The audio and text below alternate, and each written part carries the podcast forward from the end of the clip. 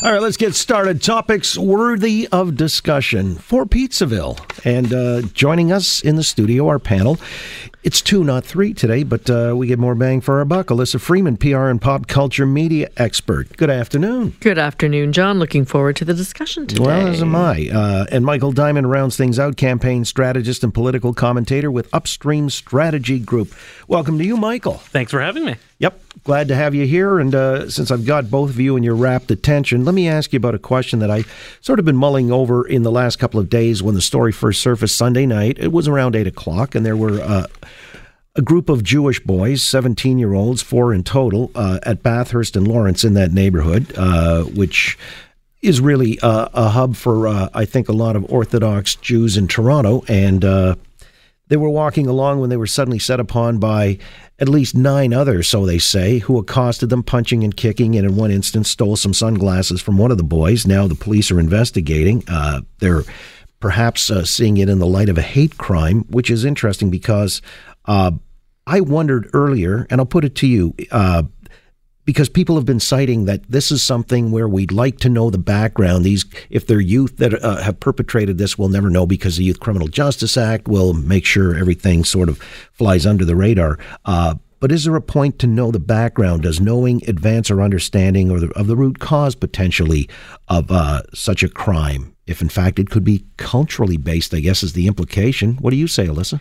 I say yes. But the first thing I'd like to say, John, is thank you for saying that it was four Jewish boys who were attacked because there was a lot of media in this city who wouldn't even say what religion or what culture these boys belonged to. On other radio stations, I heard that there were four boys in religious garb. Well, what does that mean? But if you put two and two together and, and hear that they were at Bathurst and Lawrence, you can kind of come to a conclusion. So I have to say that that is one something that I really noticed and that really bothered me. Hmm. Uh, and so there were there were different ways of, of reporting this and exactly what happened. And then I've heard that there's at least one person in custody and they're asking the public for more help. But yes, I'd like to know the background of the boys. And and I'd like to know because I think that there are teachable moments in here about that what what cu- one culture thinks of another culture. And this may have just been because they didn't like the way these boys were dressed. They may have been dressed in long black coats, they may have had the large hats on, and which is normal for that area. But there are plenty of areas in Toronto where people feel culturally protected and culturally secure in order to walk around in the way they see fit.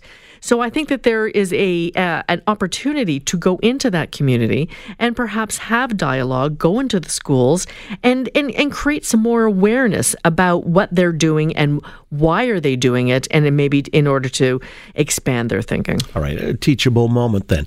Uh, Michael Diamond as to say those who committed this crime. Uh, do you want to know more about the perps? Look, I think uh, all crimes are hate crimes. So I, I, hate to, you know, there's not a single crime that isn't derived from hatred and just being a bad and hateful person. So, but I, there's definitely a more heinous act when you attack someone because they're different than you, they look different than you, they worship different than you, uh, they dress differently than you. So I think it is important that the public know what happens, especially we see a lot more crimes that are based on racial differences now. Uh, we, we, see this increasing, especially uh, anti Semitism is increasing in Canada uh, at a fairly it's fairly alarming and it's concerning. It doesn't matter which group is under attack, uh, but uh, yeah, we need to learn more. And I think uh, Elissa's right. If there's a teachable moment here, um, we should exploit that. All right. Uh, we'll find out hopefully uh, somewhere along the line since you've got one and if they're young perpetrators it shouldn't take too much to have him drop the dime. I'm surprised it's taking this long I am too. I've got to be honest as well. I think there maybe there's something else at play. I don't know. I don't want to speculate all right. uh, let me just pivot to other matters here because uh, this story surfaced earlier today. The legislature you know having come back after a 10 day hiatus. Interestingly enough uh, they're getting some what did you guys call it? Tsuris from the uh, Liberal Party because that's grief, isn't it? Uh, Correct. well, and, and, excellent pronunciation at you. that, John. Well, you know, the point is that. I used uh, to cause that Yussel. to my mother. Well, you're still causing it here on occasion, so not much has changed. We're here with Yussel Oakley.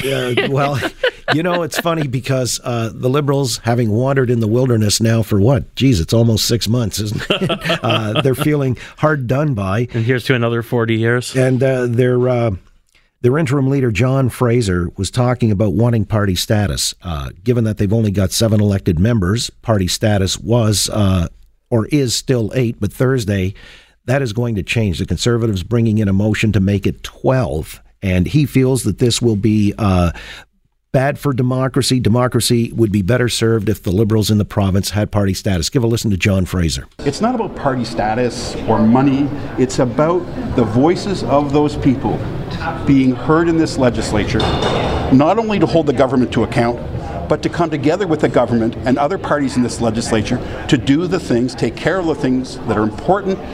All right. Uh, and so, what party status means is you get more funding for things like research, administration, and so on and so forth.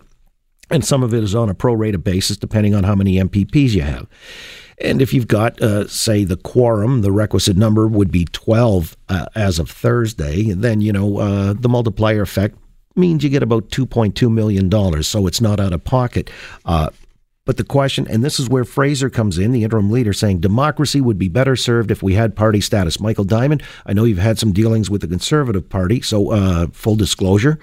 But do you think that he's making a good case. No, absolutely not. So after the, I believe it was the 2007 election, uh, I think the New Democrats were reduced to not have official party status.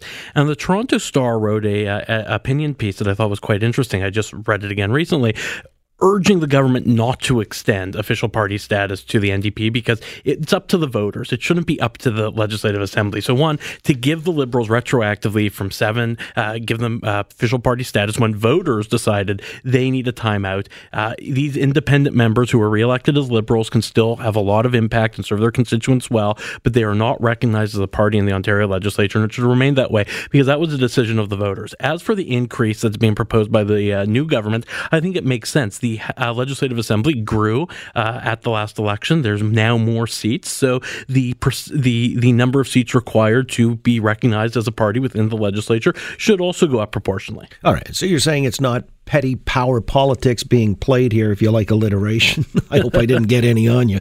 Uh, and so, Elissa, do you believe that the Liberals need to wander in the wilderness here by their own doing or making? And, you know, he's saying this, in effect, uh, would be detrimental to the 1.1 million Ontarians who voted for the Liberals because they couldn't get their message out to the same extent and blah, blah, blah, blah, blah. Did you buy that?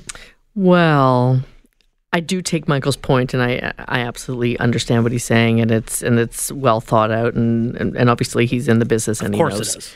But well, okay, so enough of that. Um, yes, th- this is definitely a power play. You know, there will be by-elections, and you know there is uh, there is a point, perhaps over the next few years, where the Liberals could gain another seat, and then therefore they would have official party status. So you know, when you're uh, the party in power, to be able to move the goalposts at will is not a new gambit. We see it all the time, and we see it over the past number of decades. So this is a little bit of moving the goalposts. It's a little bit of a preemptive strike. And, you know, it's interesting that it's coming up now, but, you know, everybody has a communications calendar and everybody has a reason for saying things at a particular time. I don't know what the MO behind all of a sudden coming out with this is, but I will say this is absolutely a political power play. Look, the goalpost moved at the dissolution of the last legislative assembly when the House grew uh, fairly substantially. So uh, that's why this should happen.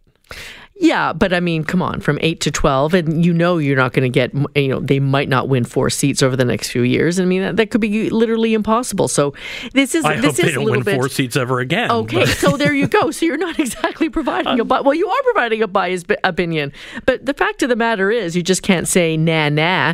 You've been empowered too long, and we're going to make the sure that it's not that. going to That's happen. what Doug Ford. Well, the voter said that on uh, June seventh when they reduced them to the size of a mini van. yes, All right, but, but you, the- you've got John Fraser, the interim leader, effectively uh, begging uh, for party status here, and it's the premier or the party's prerogative, the Conservatives, to whether or not they'll grant it. It shouldn't be. It shouldn't be. That was the point the Toronto Star made when it was uh, their their preferred party, the Liberals, in power on the New Democrats.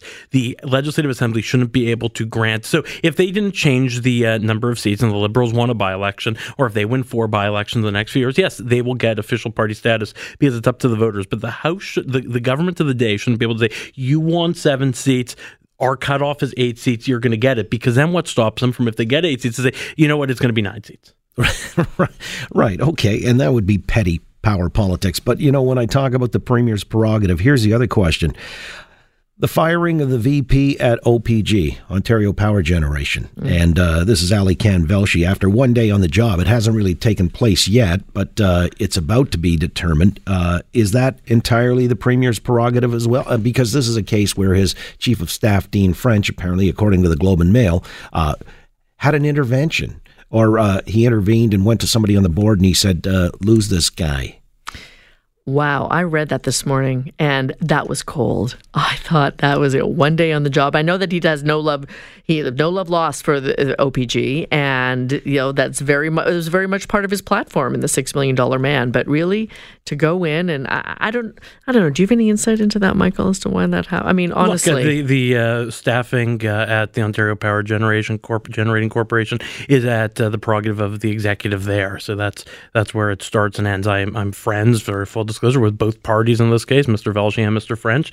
And, uh, uh, you know, just reading the statement, there's a lot that's got to be learned here, but we know that uh, staffing is a prerogative of the uh, chair there, and uh, that's where it starts and ends. Optic well, though, I have to tell you, like when you read that article, optic wise, just as a regular consumer of news reading that, I just thought, wow, that was kind of Machiavellian.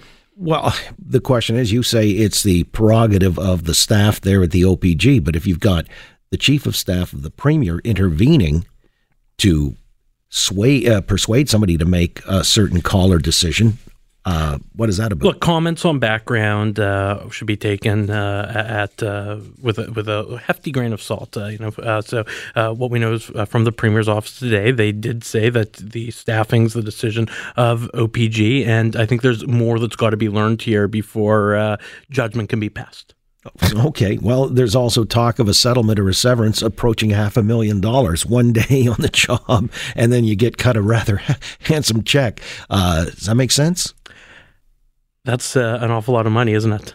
Uh, oh, that's that's but your wasn't comment? he transitioned into another job? Like, didn't he have one job, and then they made him another job of uh, something? Well, he's, he's, still of, employed there. All yeah. I know is, and you know, I have not talked to uh, Mr. Velshi about this. Who, again, is a friend uh, that he's still employed there. That's the only thing I know to be fact. But that's a lovely goodbye present until the termination takes effect, and we don't know when that is. But uh, all right, so we'll move on to other topics worthy of discussion for Pizzaville with our panel, Elissa Freeman, Michael Diamond, in a moment here on The Oakley Show. Global News Radio, 640 Toronto. The people spoke loud and clear um, on election day that uh, uh, they decided to reduce uh, the size of the Liberal caucus to, um, you know, below official party status, and, and the voters are never wrong. And, and we're just taking this step just to make it really clear